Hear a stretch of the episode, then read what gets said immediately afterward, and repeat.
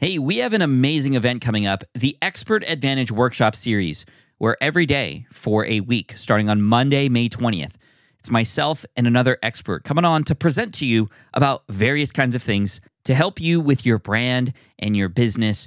Our brand new experts and residents in pro are going to be there to co host these workshops with me.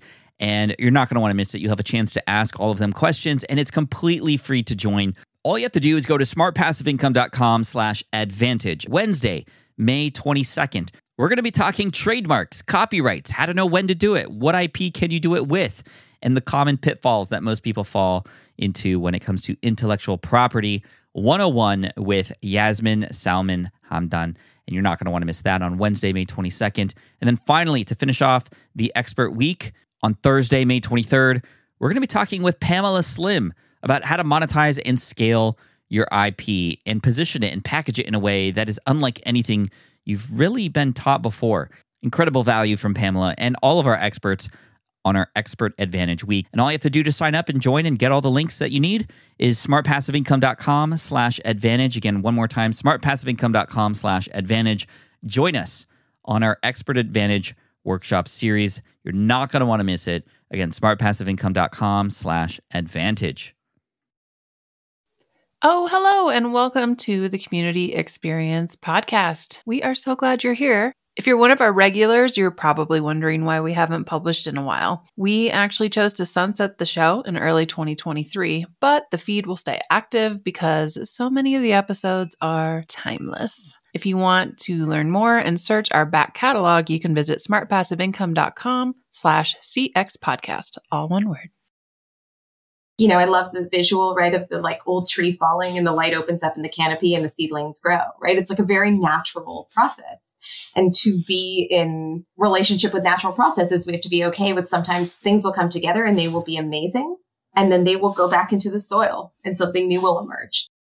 Welcome to this episode of the Community Experience. I am your co host, Jillian Benbow, and today I have a special co host, my boss, CEO of SPI Media, Matthew Gartland. Matt, hello. It's awesome to be here. Yay. Yeah, this was really fun. Today, Matt is co hosting. We had a blast. We talked to Zahra of Monumental Ca up in Toronto. And she organizes in person community equity, helping neighborhoods, just doing all sorts of amazing things like institutional reform, participatory design, and really just moving Toronto in particular to being an equitable city while they focus on rebuilding and keeping their community in mind. Matt, what's your kind of like high level? What are you excited about in this talk today? Well, she's a delightful person with a wonderful mission and purpose. And her articulation, and you can see it even in the copy on their website, like kind of anything and everything they put out is like it's just profound. It resonates, and there's a real like discernible spirit of genuine community, you know, togetherness, belonging, reciprocity, certainly, you know, diversity, equity, inclusion as a central kind of tenet to their endeavor. And we have a lot to learn as digital community builders ourselves in the broader sense of, uh, you know, how permanent is a community? How do we think about kind of passing on, you know, the wisdom that a community generates to like the next generation of members of that community? You know, kind of weaving in and out of those themes, I think is, you know, to me profoundly like intellectually interesting. Like I, I nerd out on that stuff, uh, but also like very pragmatically necessary for those of us that are trying to build community you know, and build experiences within those communities. Yeah, absolutely. I mean, I think what I just love about this interview, and you will all hopefully love as well, is just how connected all community building is. And while Zahra and her team are focused, you know, on Toronto in particular and what they're doing, I felt like everything she said was just totally transferable. But let's let's introduce Zahra, have a talk with her, and we'll see y'all on the other side.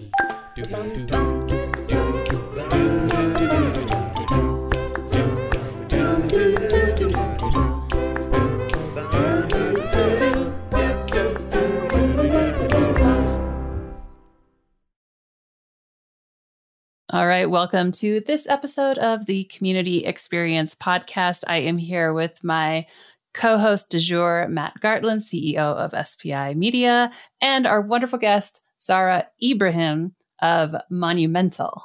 welcome to the show, Zahra. Let's just start it right off with tell us about you. Who are you? What do you do for Monumental? Give us the spiel. I mean, I can give you this version, today's version of the spiel.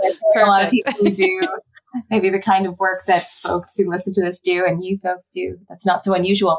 So I co-lead an organization called Monumental and, you know, we were birthed out of the pandemic. So we're about 18 months old and really focused, you know, at the start focused on supporting an equitable recovery, which to us is synonymous with helping integrate community voice into the decisions that were being made to right the wrongs that were so clearly that in our decision making approaches and the way that we build cities and communities and to really work to make sure that community voices are integrated into all aspects of decision making and design whatever that may be policy infrastructure programs services and part of that work is really focusing on how the city evolves and how the city develops. And so really, you know, as we think about an equitable recovery, what was really clear to us is the infrastructure of our city is being redeveloped and reconsidered post not post, just now. I don't know where we are in this pandemic, uh, in the pandemic pandemic continuum, but wherever we are, you know, it is so clear that the development of our city is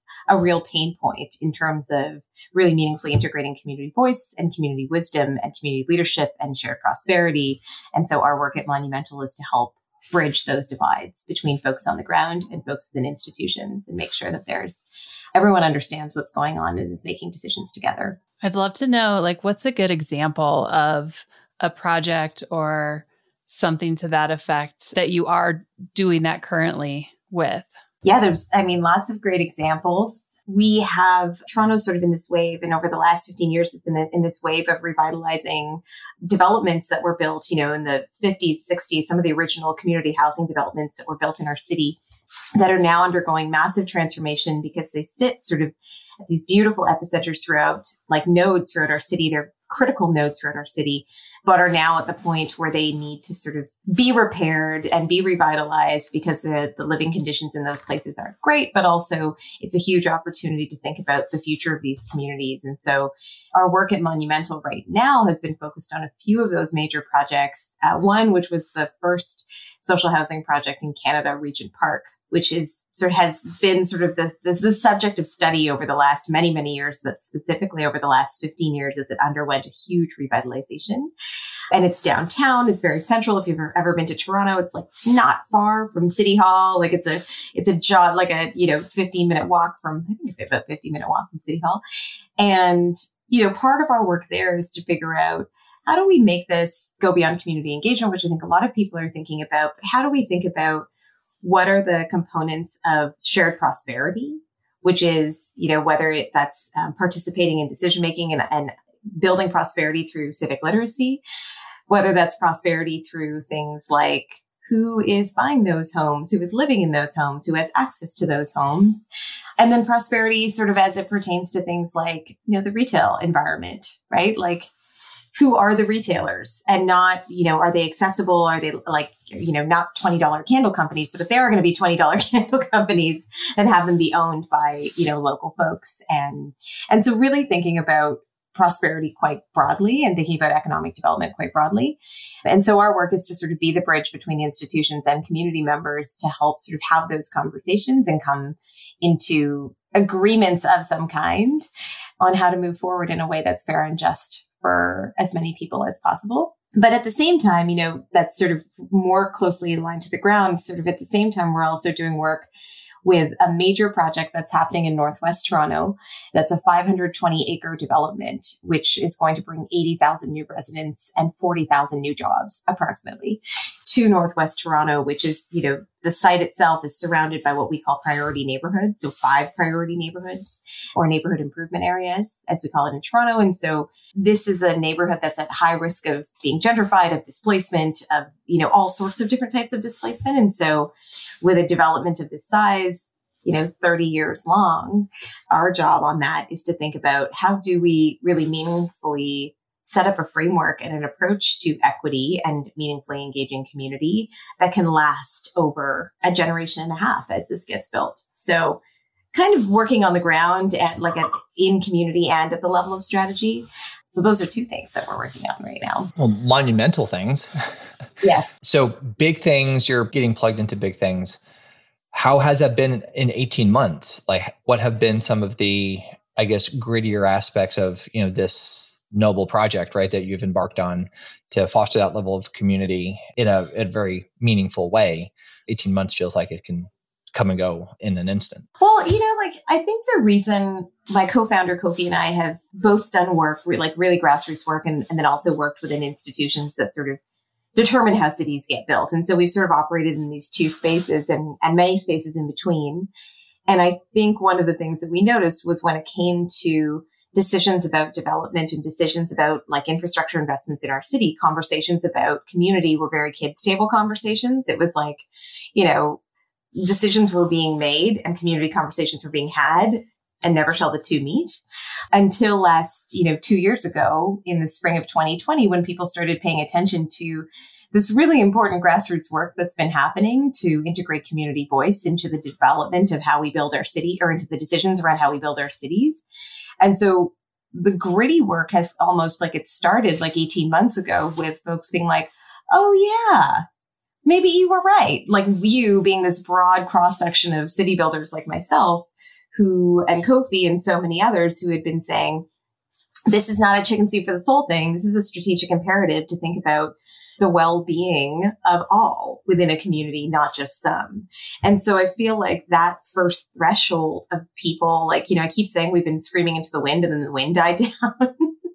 like, and then the wave of interest in doing this work and not understanding that this work, as much as it's about the transactions, what shall we do? It's about the relationships. And so like this is deeply relational work to build bridges between institutions and communities and work in right relations. It's long term. So I think that the, the grittiest sort of high level piece was that everyone wanted to start doing the work. And it was like, well, no, let's build the trust. right? Like I remember my first ever projecting community. You know, I showed up sort of just like, let's do this great piece of work in a neighborhood that I'm not from. And then like all of the studies that said this neighborhood had like, you know, was primed for a, a whole bunch of sort of different kinds of investments in social infrastructure. And the executive director of the, or, the not-for-profit that was working in that neighborhood, and this is now 15 years ago, was like, okay, if you stick around for a year and a half, I'll let you do that project like show up at community meetings and show up at their sort of community gatherings and meet people and talk to them and get to know them and get to know what their priorities are. And then this project you're talking about, if they're into it, let's do it. Yeah. I'm curious how how are you going about actually getting into those communities and then building those relationships? I mean, those folks have been like they're there. They're still there and you know, like I've been very close to mutual aid in here in Toronto over the course of the pandemic and you know, it was amazing when like sort of our municipalities and civic institutions were like, oh my God, all these great organizers stepping up. And I'm like, they've kind of always been doing this work. And you just need to like cast like the faintest light on a particular population group or issue area, and you will find like so many organizers doing the work. So in part, I think some of the the benefit of the work that we do at Monumental and the kind of folks that we work with and bring onto our team are folks that are deeply rooted in community, but understand that we need both to get the work done. Like you can't just work on one side. Someone's got to run in between the two. So that's one piece is that we sort of benefit from having tenure of relationship in communities across the city. Most of my colleagues have done deep work for most of their careers, whether it's specifically in their job or alongside their work, have had a, a long-standing commitment to activism and organizing and solidarity. And so those relationships are already there. But where they're not, I think that is part of the work is starting to talk about other people, like not just coming in and talking about your agenda, but actually figuring out like, what is the agenda? So like reaching out to folks and being like, what would like good feel like in a year? What would good feel like in five years? Like, what do you want? And then trying to find, build shared agendas. And I, I feel like there are very few folks, at the very least in our context, who are working to really honor and empathize with and understand that the priorities can't exist sort of in this binary, like someone wins, someone loses.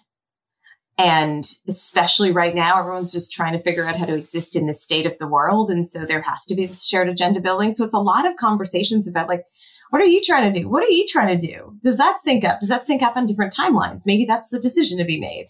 How are you showing up? Why are you showing up in this way? What's happened before? Like, tell me the history. Like, you know, I'm a huge fan of, usually it's on my desk. It's somewhere, it's probably somewhere up there, but Antoinette Carroll's equity centered community design framework, which is just amazing. And if you could get Antoinette Carroll on your show, that would be amazing because she's rad. But what I think is really brilliant about the way that she does her work and the way that she approaches her work is to do any kind of community work, you sort of have to deal with three conditions first. One is acknowledge where we are. So where are we? Okay. We're in the fourth phase of a major redevelopment that has totally changed the fabric of this community already and will do more to do that. Okay. Great. The history and the healing. So how did we get here? Why are we doing this? Why am I the person in the room? Why are you the person in the room? What is the history? And in that history, what needs to be healed? And it doesn't mean you heal all of it before you start a project, but it does mean that you acknowledge that like there are wounds in the community between institutions trying to do right and the actual impacts on the ground. And then the third piece is just power mapping, right? Just being like, okay, well, in this situation, here's my, like, here's where I, Zahra, have power. I have connections with all of the institutional partners. I have a scope to do this work. I'm getting paid. So that means I have time.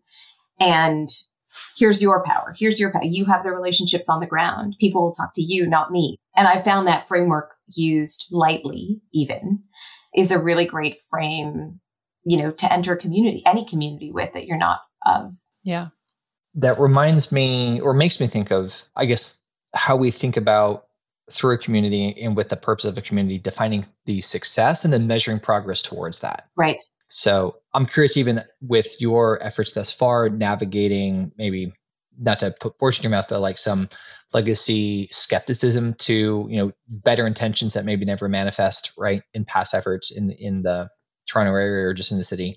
How are you overcoming some of those things and measuring progress and being able to hopefully be able to then signal back to the folks that are believing in you that are getting involved that yes progress is starting to happen yeah i mean measuring progress is so weird because it's like who's measuring and who's evaluating and you know it's such a it's a felt sense as much as it is anything else and i think there's some really baseline stuff. So one way in which progress is measured is when you're going into a place. And a lot of the places we work within, we're not the first to come in with trying to do help these institutions do better.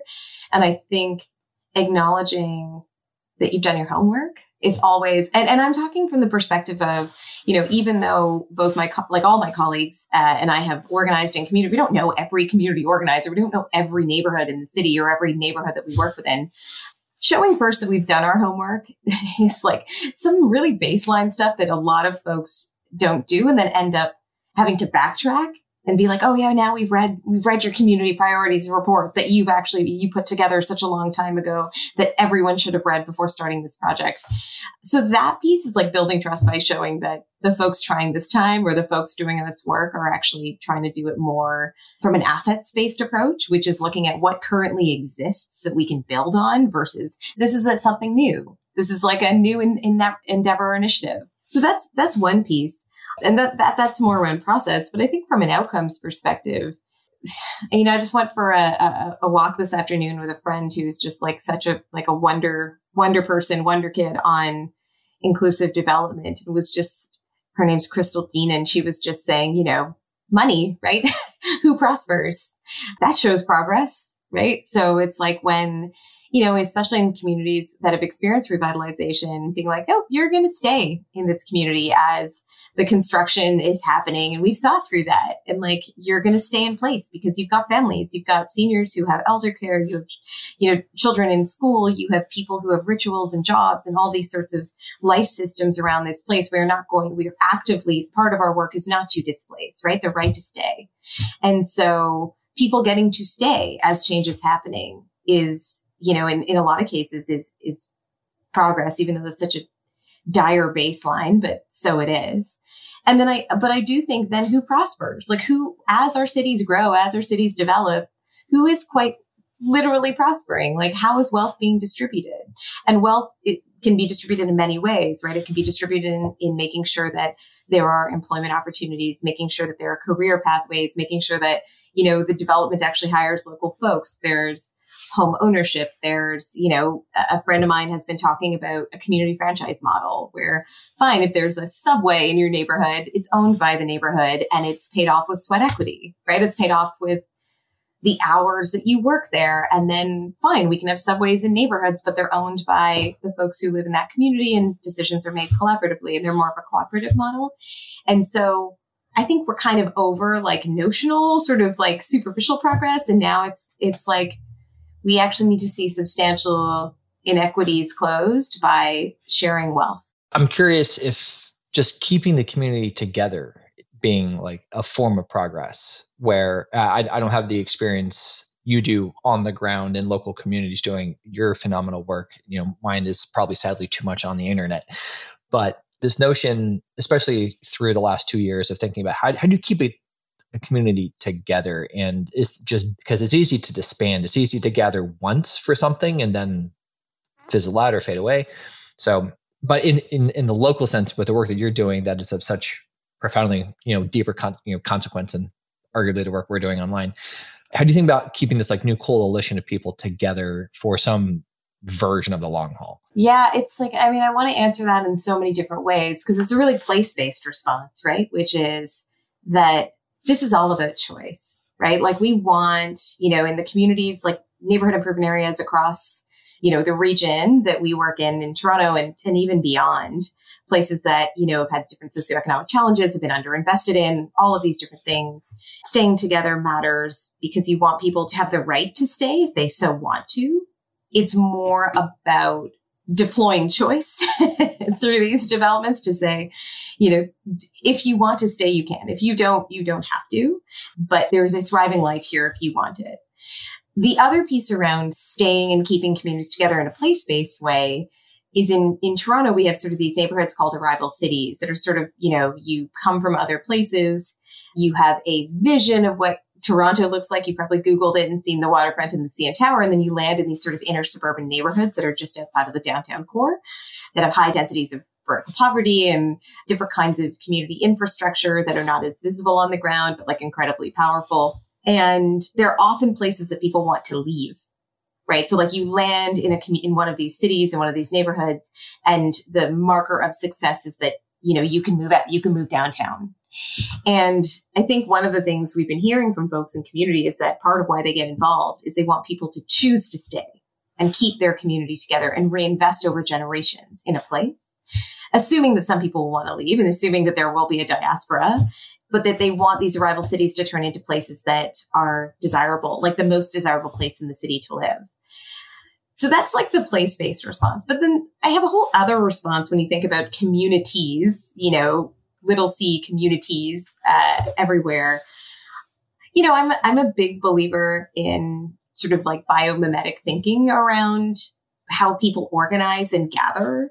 And I, I don't always think that groups need to be together forever, right? I think part of the integrity of a group is to have trust and connectivity and a shared vision or shared set of values or shared learning or whatever. And then at some point things need to like, you know, I love the visual, right, of the like old tree falling and the light opens up in the canopy and the seedlings grow, right? It's like a very natural process. And to be in relationship with natural processes, we have to be okay with sometimes things will come together and they will be amazing. And then they will go back into the soil and something new will emerge. So I think when we're not talking about sort of equity deserving groups and communities experiencing marginalization, but talking about how people come together and how people form groups and shared understanding. I actually like from that perspective, I think it's really intriguing to think about groups that have a mandate not to stay together forever, you know, and, and to really have their wisdom sort of spread in a diasporic way into different places. And I'm thinking about what I perceive your world, your internet community world to be like, and being involved in some internet communities myself you know, it's cyclical, right? You come and go through them. And that's part of the beauty of them is they are places that where you can be transient and still feel a sense of belonging. Yeah, it jogs the thought, and at least in the internet circles, maybe this is a cliche, but you know, we try to meet you where you are and support you with where you want to go. Right. And that is a a genuine spirit of, okay, we need to create a place that is nurturing, that is evolutionary by design to some measure, right? Because you we want people to in, in fact get more experience, to level up, so to speak, right? And to probably you know, outgrow a certain aspect maybe of the community that we've established. But you know, can we strike a balance, at least in terms of our purpose, and continue to enrich and evolve our community so that when they reach a threshold, you know, we have something else that's ready for them that kind of meets them in a new moment, right? Again, the work you're doing. So not all these things are directly, I think, portable. But it's not not, right? Like I think actually as you're talking, one of the things I'm thinking about is like what happens when, you know, I've seen so many folks I've worked with from community who have gone through some kind of exercise, like capacity building exercise or have been part of a workforce development program who have then gone on to do like insanely cool things and then want to reinvest in their community. And I imagine it's a- analogous to what happens in your communities where it's like people get a grasp of things. They go out and like manifest them in the world or practice those skills. And then they bring back that wisdom to, to the homeroom. And I think that's also a cycle that we see a lot in this kind of community work is that creating, keeping that space of learning and keeping that space of togetherness open. So there is a place to return, even if you are not returning there regularly, right? Like to allow sort of different relationships with it. Yeah. The, the whole is greater than some of its parts in terms of how I think about, yeah, I do hope SPI Pro exists for a very long time in some of the other communities that we're building. Does that mean that like in the absolute value sense that the 600 and some exact members that we have today are going to be that exact, you know, they're going to be there in five years? Like, probably not. We're going to lose people for different reasons. And, and hopefully a lot of them have left us because they have succeeded and just exploded, right, in terms of their success and, and have, you know, different needs and, and maybe opportunities. But hopefully we've played a pretty profound role in that. We want to be able to yeah, be an environment or create an atmosphere like where there's there's new growth happening, new businesses are forming, in part because our students, our members, and even like graduates that would leave us, you know, are helping to plant like new ideas and new seeds into that community, even if they've kind of moved on. Yeah, you know, as you're talking, part of what is uh, coming up for me is this idea that, you know, a, a colleague and friend of mine recently was was sort of asking the question when we talk about community and belonging, who are we talking about belonging with? Like, who, what are we belonging to, and who are we trying to like be sort of feel a sense of belonging with and was bringing in sort of the indigenous wisdom that's so present that should be increasingly more present in the way that we do things, which is belonging broadly defined, right? Like not just with humans, but, but thinking in a more, you know, in, with nature, with spirits, with our ancestors, you know, like how are we walking in solidarity with our ancestors? and so, you know, one of the things I think about when I think about, you know, communities staying together is thinking about a place or an idea that you can identify with that remains like, you know, I think about the, the graduates that leave your program.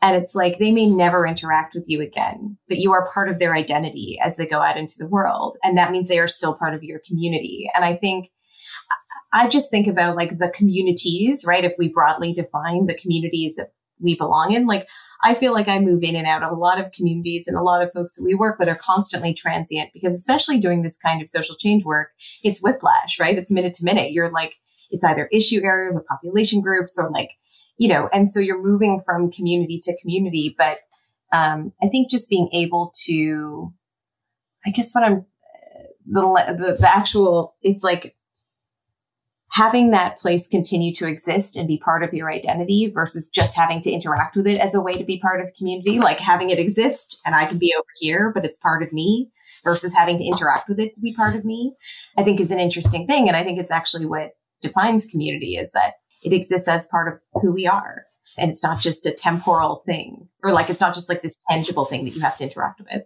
It makes me think I I went to a very small high school that, you know, is small but like super special and like intentional. It, it, was it's a boarding school, not to get like overly into it, which I know sounds very pretentious, but it wasn't. It was very outdoorsy.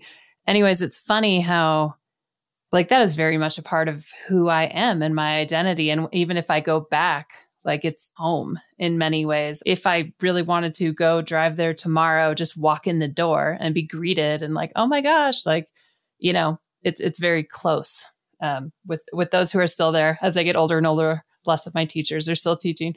Uh, but it's funny how every once in a while, like every so often, I'll hear someone mention it, the school and I'll be like, "Oh, I went there." You know, and they'll be like, "Oh my gosh, you know, my my daughter's thinking of going there. Would you talk to her?" And it's like, "Yeah." And it's like a complete stranger and suddenly there's this bond and there's this connection over this thing. And it's just it's really interesting. And I think that's such a great example of kind of these communities that maybe like sure I graduated and I don't live in that town anymore and whatnot, but I can always go visit that to, to keep going with the metaphor, the the fallen over log. And I'll, you know, I still remember that place and I'm still, it's still a part of my story and I can share with other people and connect. And when I think about the work you do in particular in these, you know, actual communities in the Toronto area in particular, that I, I'm sure there's kind of some same vibes, especially with the community members who participate in these projects and, and, legislation and, and whatever else it is. I love the community franchise. I'm still thinking about that. Like, why isn't that just the standard? Like, ah, but you know, they might participate really big in some way and then the thing happens, it's achieved and they stay in their community and maybe the work that was being done ramps down a little but even if they're no longer directly involved that that is still a huge part of them and what like ties them to that larger community. And that's beautiful. It's kind of like alumni in a way. Well and there's so many levels of it right? Like there's there's place-based communities there's religious communities there's like intellectual and academic community like there's all these layers of these places we belong to for moments in time throughout our life. And like you know they all have their little i don't know their little bars you know like how long like what duration in our lives have have we been part of like what's our tenure in each of these communities over the course of our lives? And many of the places that i think really sort of signal who we are in the world we're only part of for a little while right? Like and you know i think it's such a tricky thing for me because I think we are conditioned that into this idea that things should last forever. You know, like we're conditioned into this, this idea that for something to have integrity, for something to have impact, for something to be important, it lasts forever. And I think there's so many, you know, my parents were part of a diaspora that moved from Kenya to Canada in the early 1980s. They're still very much part of that sort of like Kenyan Ismaili community they don't live there. They don't interact with those people all the time. But that is, that will always be a, a huge part of their identity in their community, even though it's not as much part of their day to day interactions anymore. And so I think it's interesting to think about those different, like the layer cake, right, of community identities that we have and that we bring into, and, and then similarly in a really place based way in, in, in neighborhoods. You know, in Toronto, you meet someone from Scarborough and it's like they kind of know you you know, like you're like, oh, you're from Scarborough. Oh, okay, like I ha- I kind of have your number, like you know, like. Tell us what a Scarborough person. What's their like? Oh my god, weekend. Uh, the weekends from Scarborough. But I think no, but I think it's like you come from a particular cultural community, right? And it's like, oh, I'm like, you know, is Ismaili and we're from this part, and people are like, oh yeah, like they might make a lot of assumptions about who you are, right, around your values and how you work in the world, but and many are not always true. But I think that's the good parts, the upside of it is that it helps sort of understand shared values without having to state them all the time. Well, I was going to kind of shift gears a little and just ask specifically, I think there's probably people listening who want to better engage in person with people. And I love what you said about building trust and the process that your organization takes and like from a human level takes to connect with those community members to then work with them. And I'm curious if you just had any tips to share for someone who is looking to build in person community with maybe people they don't have that personal connection with yet. Do you have any kind of like tried or true things that you recommend? Yeah, I mean, like, you know, I think there's always, it depends on what you're trying to accomplish, right? And so we have an amazing um, thinker and doer, doer, Misha Glouberman here in Toronto, who co-authored a book or a book was about him that his friend Sheila Heti wrote called Chairs Are Where the People Go. And there's, it's all about like how to meet new people.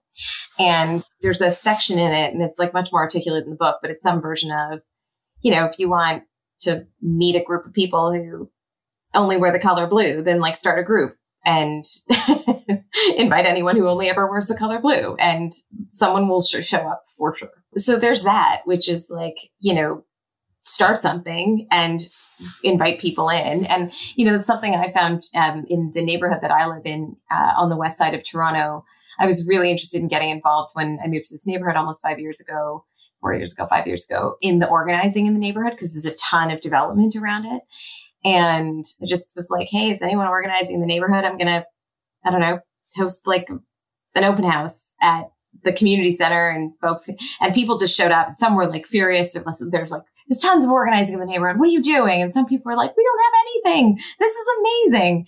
And, you know, and then you have to hold space for both, which is like to honor the work that's being done and listen to the folks who are saying there's something that I still need that that, like that's not meeting my needs. And so I really love the Misha tip around just like open up the space. But I think the next step past it is like, and honor all that you get. So like, it doesn't mean like if you open up a space and say, let's organize and someone says we're organizing already, that you continue to do that, right? It's, it's a way of figuring out what are the assets in the community. And that's really sort of my like TLDR of everything I would say is like figure out what assets exist in the community, what people, what spaces, what groups, what events, like what are the things where people gather, no matter what you're doing as a way to start building that trust that we talked about at the start of this session, which is the how of how you build trust when you don't know people is you participate and you show up and you show up consistently. And I just remember like when I was working in Scarborough, I'm not from Scarborough, but when I started working in Scarborough, I was like, people start being like, Hey, it's you again. Like, you know, I just kept showing up to things like community events and things that were happening. So I think that that would be a starting point. I think lead with inquiry is a big one for me. Like, tell me more, even if someone's organizing and they're like, we got this covered um, we're, we have that kind of group already, which has happened in many communities I've been involved in. I'm like, oh, tell me more. And then like, just have them explain what that word like means, like in terms of we're, we're a community organization. We're, you know, organizers in this community have them describe what that means. And then that allows you to say, oh, this is sort of the thing I was thinking of, which is complementary. So lead with inquiry and sort of default to kindness. I think in a lot of these spaces, folks get antagonistic really fast and there's lots of space for everyone. I think it's just about humbly sort of stepping into spaces and acknowledging that whatever space you step into, there's guaranteed already people there. And then I guess the last thing I would just say, and this is particularly in our Canadian context, which just drives me absolutely bananas is when people say blank slate. It's just a blank slate. It's like nothing is a blank slate, right? Like there have been creatures and beings and energies and ancestors and spirits here for thousands of years. And so whether it's like a physical community or an, you know, an intellectual and sort of or more of a issue based community, there's always some wisdom there. So like, I think just coming with harvesting wisdom first and saying like what it's again, it's more of the assets based approach, but avoiding this sort of like, this doesn't exist. So I have to create it. It's like, even just, you know, in, we talk about this a lot in our work, like even the approaches and methodologies that we use, it's like everyone's like, oh, this is so fascinating. I'm like, it's the combination of like 40 different ideas that have already existed. We've just curated them very well. and so I think just this, a little bit of humility as we go into any new space that someone or some people or something has tried to cultivate this space before and maybe learning from that first. Yeah, just try to go buy a domain name of the great business you thought was a good idea, and you'll see that someone's already thought of it. that's, like, that's always it. That is like the litmus test. It's like you try the domain name, and it's like, oh yeah, there are people out there who are have the same idea, and I think that's amazing. It's not threatening. It's like I think that's the reframe, which is like it's an orthodoxy, right? That we need to flip. That like you know people doing this already means there's no opportunity. It's like people doing this actually means there's tons of opportunity because like there's you've got a community, right? And, and maybe that's your job. It's just to bring those folks together. But um, yeah, I think that's an, an, outdated orthodoxy around community, which is like if people are organizing, the space is full. It's quite the opposite. So, in the vein of leading with inquiry, which I love, and a lot of the other remarks, like that suggests very strongly like a lot of listening, right? Listening to the community. I'm curious like, how you do that. Like how how are you fostering in receiving you know that feedback and and you know and listening how much of that is offline how much of that maybe do you try to promote through some digital channels you know, you do so yeah I'm, I'm curious like how you actually try to harness all of the the listening that you're trying to do that is where i feel like digital tools like even well before the pandemic have been the best tools because you said it at the start, Matt. You were talking about, you know, digital communities as a way to meet people where they are. And if you expand, or if I expand my own notion of digital, which, you know, includes net, then would include like text messaging. Yes, absolutely.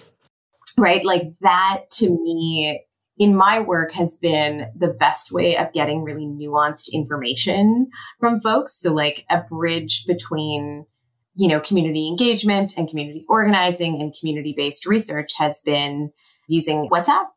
Um, so it's a huge part of my practice. Anytime I've been doing any sort of engagement in community, a huge portion of that has focused on um, using WhatsApp as a channel through which, you know, if you're talking to people about like, what does safety mean to you? And you get people into a room, a physical space, or even a virtual space. Like, you either get the echo chamber effect, you know, people are just like bouncing off each other and like the first idea becomes the idea everyone talks about, or it's just really hard. Right. Like it's just really hard. Like even for me, like I'm steeped in thinking about the city and like you asked me about like safety in the city and it's just sort of like it's nuanced. It's weird. I don't know, like street lighting. I'm not sure. Like it's it's a hard thing. But so what, what over the years I've used WhatsApp as a way to say, okay, folks, like over the next two weeks, just anytime safety comes up in your day to day life, just shoot us a text, shoot us an image, audio file, like the selfie video. And you get these amazing videos, right? Where people are like, Oh my God, I just like tried to get on the bus, like, and it's a total snowstorm and I slipped on the step and it's like so, uns- and you're like, Oh, they think about safety and like physical safety oh, okay, cool. Like, and then someone else is like, I'm actually sending you this note because I'm walking home by myself and I'm super scared. And so I just realized I'm thinking about safety. And it's like, so you get this, this real diversity in the kind of feedback you get. And you would only get it because people are just grabbing their phone and shooting you a text or shooting you an audio message when it comes up for them.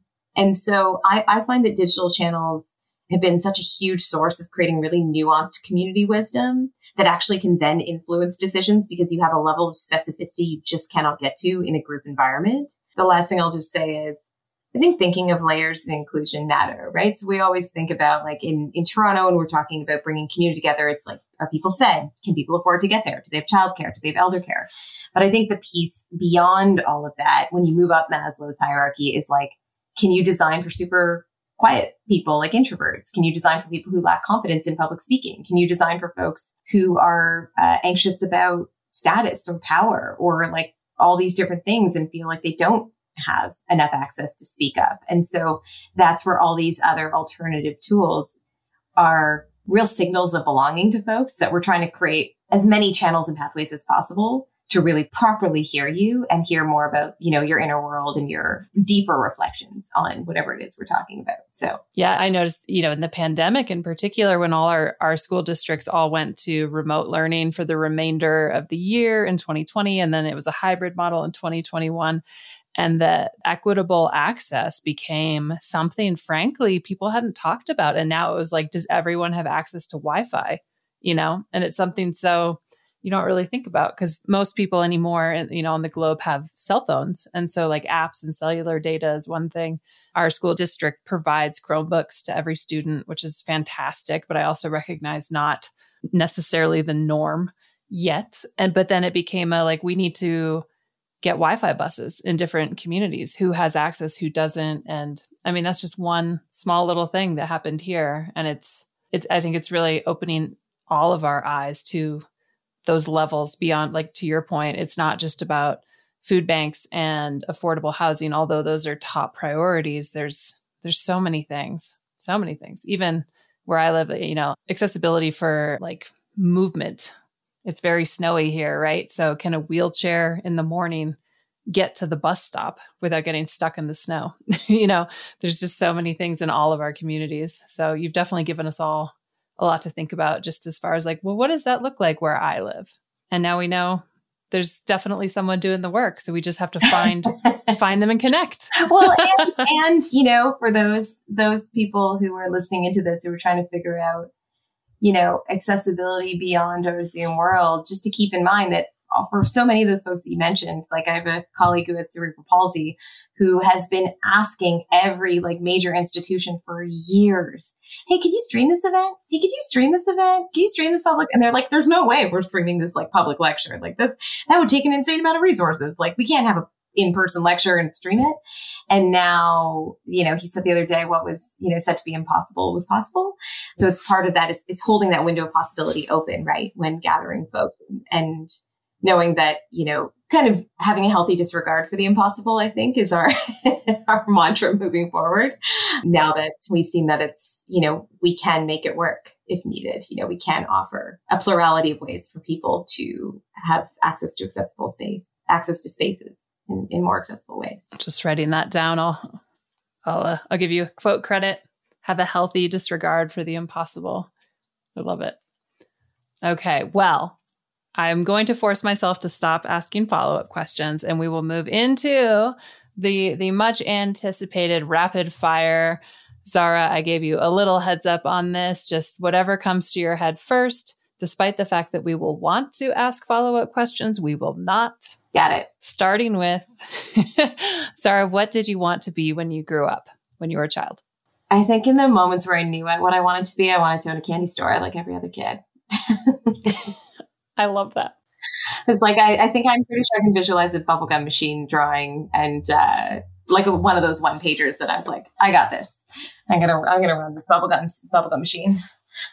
I like it. I feel like there's still time. yeah. How do you define community? Shared values, shared vision, shared ways of being. What is something that is on your bucket list, whether you know you actually have one or not? Um, what is something that you have done? Oh, there's so many. There is a park on the North Shore of Lake Superior called, it's actually Bridges. It's half in the US and half in Canada, actually. And it's, you know, in, in Canada, we have provincial parks, but this one is a wilderness park, which means like it is not maintained. And it's one of the most sort of like vast remote areas in, in, well, in Canada and in Northern Ontario called Quetico. And so last, it was actually a pandemic thing where we were like, you know what? there's ever going to be a time to go like into the wild like this, like it's a, it's quite a commitment. We went in there for seven or eight days in 2020. And I think I've been wanting to do that for like 10 years. It's just like such a spectacular part of, of the country and so remote and so hard to access and so much planning. And so um, we finally did that a few years ago. That's awesome. What is something on the bucket list that you have not yet done? Oh my gosh write a kid's book. nice. About candy? yeah, no, it's, it, I, I, we're close to it. My sister and I are working on something, but it's not yet done. So, um, I would, I would love to write a kid's book. Well, that's a perfect segue into the next question. What is a book you think everybody should read? Oh my God. Oh, that's such a, that's such a good one. There's too many books. I'm such an intense reader. Or like, what's a recent one that you read that you were just like, oh, awesome? The recent one that I, oh, I, I mean, the one that I read in the last year that I just thought was so transformative was Homegoing by Yaa Gyasi, which is just, it's this incredible story, but you know, it's essentially telling the story of the transatlantic slave trade through the eyes of two sisters, one who was sold into slavery and the other who married a British soldier and went on to live like a very different life. And each chapter, they move forward a generation of, in that family from those from those sisters. And it's one of the best books I think I've ever read. And it's just really incredible. And I feel like it makes some of the it makes the history visceral and real and felt. Adding that to my list. Thank you. so we know you live in Toronto. If you could live anywhere else in the world, where would you want to live? Okay. For American listeners, I will say that I like I love Chicago.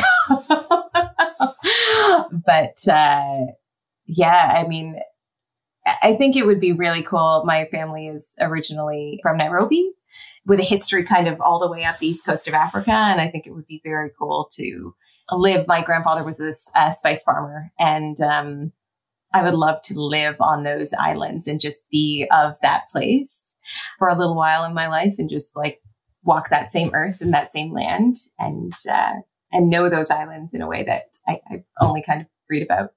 Oh, I love that. Closer here, Chicago. Chicago's great. But that's an easy one. Well, you know, you could, I feel like That's very doable. Yeah. And then, final question How do you want to be remembered? As a helper, you know, like uh, we're working with uh, an incredible Indigenous collaborator, and he was sharing this word that in Anishinaabe, I think that that means helper, and talked about what it what it means to be a helper in the world. And um, I think a lot of my the motivation for my work is just wanting to help out where I can be useful, and really trying to be care- carefully audit sort of where I'm finding myself and wondering if, if it's about helping or if it's about, you know, something else. So I'd like to be remembered as a helper. Oh, I love that. Zahra, this has been so wonderful. Thank you for taking the time to talk to some digital community nerds about yeah! all things community. where where can our audience learn more about you? Where can they find you on the internet? They can find me on Twitter and Insta at Zahra Eb, Z A H R A E B, and um, at monumentalprojects.ca. Excellent. Well, thank you for being with us today. Yeah, and thanks for having me. This is great.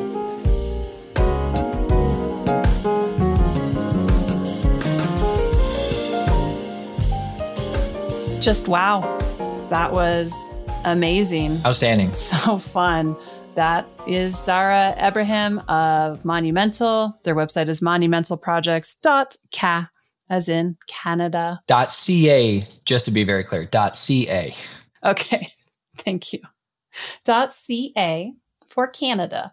Yeah, so many, so many amazing takeaways there. I just want to jump right in with just what I loved and mentioned in the intro is how transferable the tactics, the things that Zahra and her team are doing to get within communities and help organize and just participate and grow uh, and build community is is so transferable to what we do in digital community and like frankly great ideas if you move somewhere or if you're just trying to make friends and and really that um, headlining with leading with inquiry ask questions that's the top thing i tell people when they're asking about like well what do i put in my community and it's, well, ask your community, what do they want? Ask them what they want. You'll be surprised.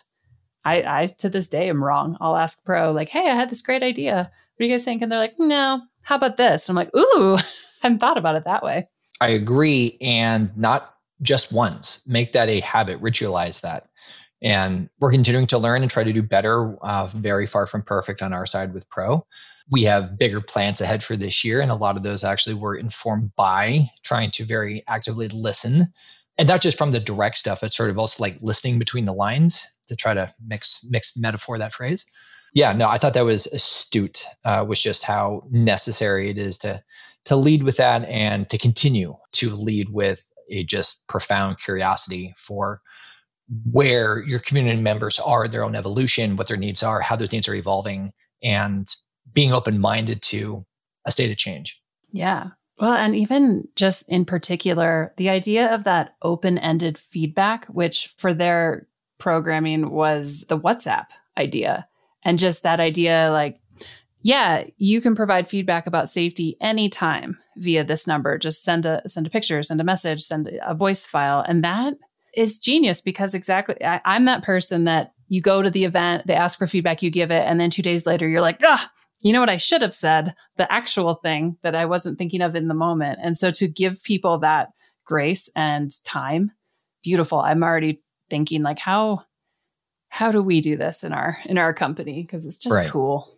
It's well, very cool. Part of that aspect of the conversation to me this sense of man, we take some of this for granted in the digital space. Those of us that are online entrepreneurs and the digital water hole is our primary thing, you know, I think sometimes we take that for granted and it's a healthy reminder to kind of be kept in check that in a lot of other profound areas of just life in general that are essential and trying to foster really necessary community building and activism and in participation that yeah this stuff is critical. And there's still a lot uh, however for us to learn even though we have some of us sometimes i'll even say myself for sure like taking some of that for granted like let's listen to the folks that you know are on the other side so to speak you know in the offline world doing a lot of this stuff and what can we learn better about our communication practices through digital technologies. You had another really amazing takeaway from the interview. I did. And i i loved how it emanated from a little bit of pushback around the goal or a goal of community building being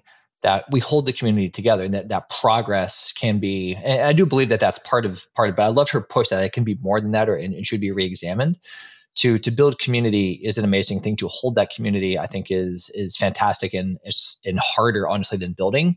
You know the sustaining part of almost any endeavor uh, i find to be a far more interesting but more more nuanced more intricate challenge than just like the one time building of a thing. But yeah getting into that that richness of the conversation around the for the like the individual person and that individual's experience with the community will ebb and flow and change and may not always be there in an active way uh, and jill you rendered some personal experiences and, and, stories from your life your high school for example. So I, I just love that you know that you know there's so many different fractals or dimensions to you know how we want to associate ourselves to the communities that we're either building and or belonging to. And hopefully at least from our side being community builders like having a place that is still there for people to come back to or to you know use as a safe space to even refer other people to. So we hold that space our community is there but it is also transient as she was describing. I think that's brilliant. It really is. And and i think it's so important to embrace that because if you try to keep people kicking and screaming somewhere they just want to go more. You know it's like as a teenager when your parents tell you you can't do that what are you going to do that immediately? That day probably if you're me and it's okay. It's okay. People get you know to get to get granular about digital community and kind of this like concept of a life cycle of a of a member. You can get really upset with churn numbers right? But in a way if someone's leaving and they're on to the next thing like think of it it's not, you didn't lose them. They're graduating. They're evolving into that next version of themselves. And you were a part of that. And if they had a positive experience, that will still be a part of them as well. And whether they're referring people to your community or you just made their day in some special way and that's it, that's all it's going to be, that's okay. That's okay because someone else is coming up you know that it that's going to be ready for your community yeah you want graduates you, you want that transformation in, in, terms of i guess us on again the builder side the education teaching side is that we want our students, our members, much like we want our family members, our kids to grow, to learn, to become stronger, wiser, and then leave the nest at some point. Your kids are farther down the runway than mine, but you know, that's like you want that. Well, my kid is the exception. Yes. She doesn't need to leave the nest. Everyone else does, of course. Sure. Just kidding. she can't wait. But you, you designed for that, right? Or at least in the way that we are talking about it and are attempting to talk about it more, you know, more profoundly, you know, more specificity uh, to the conversations around what's the onboarding experience, what is the everyday experience, and then also like what is the end experience, and design for that. Make it a smooth exit if someone's ready to like, hey, like I've learned as much as I can, and I'm ready to move on to the next thing and like celebrate that. Yeah, it's also, I mean, like what we're doing. It's like, well, maybe we need membership opportunities that are more advanced or less advanced is there opportunity for that? And, you know, we're a team, so we have bandwidth to do things like that. You might be perfectly fine with what you offer. And when people have outgrown it, they've outgrown it. But there is, there's also options to create new things. But that's a whole other conversation. yes, and and we are playing in that sandbox, and it's a lot of fun. So that's a, a good tease. But yeah, new stuff to come this year. So yeah, all right. Well, on that note, Matt, thank you for co-hosting with me. I'm sure you will be back soon. Yes, and that's the episode today. So again. If you want to learn more about Zahra Ebrahim, it's monumentalprojects.ca and .ca. Sorry. and uh, yeah, that's the show for today. So we will see you next Tuesday. And if you haven't already, if you're liking the show, uh, would love a review in Apple iTunes and all that fun stuff because it does help us. That's what the boss said. So go do it. I don't want to get in trouble. all right. We'll see you next week. Check out all of Zahra's amazing work at monumentalprojects.ca or CAT. You can also find Zahra in particular on Twitter, Instagram at Zahra EB. That's Z A H R A E B. Or if you're Canadian, you know it's Zed. Your lead host for the community experience is me, Jillian Benbow. Our executive producer is Matt Gartland. Our senior producer is David Grabowski, and our editor is Ray Sylvester. Sound editing by Duncan Brown. Theme music by David Grabowski. See you next Tuesday.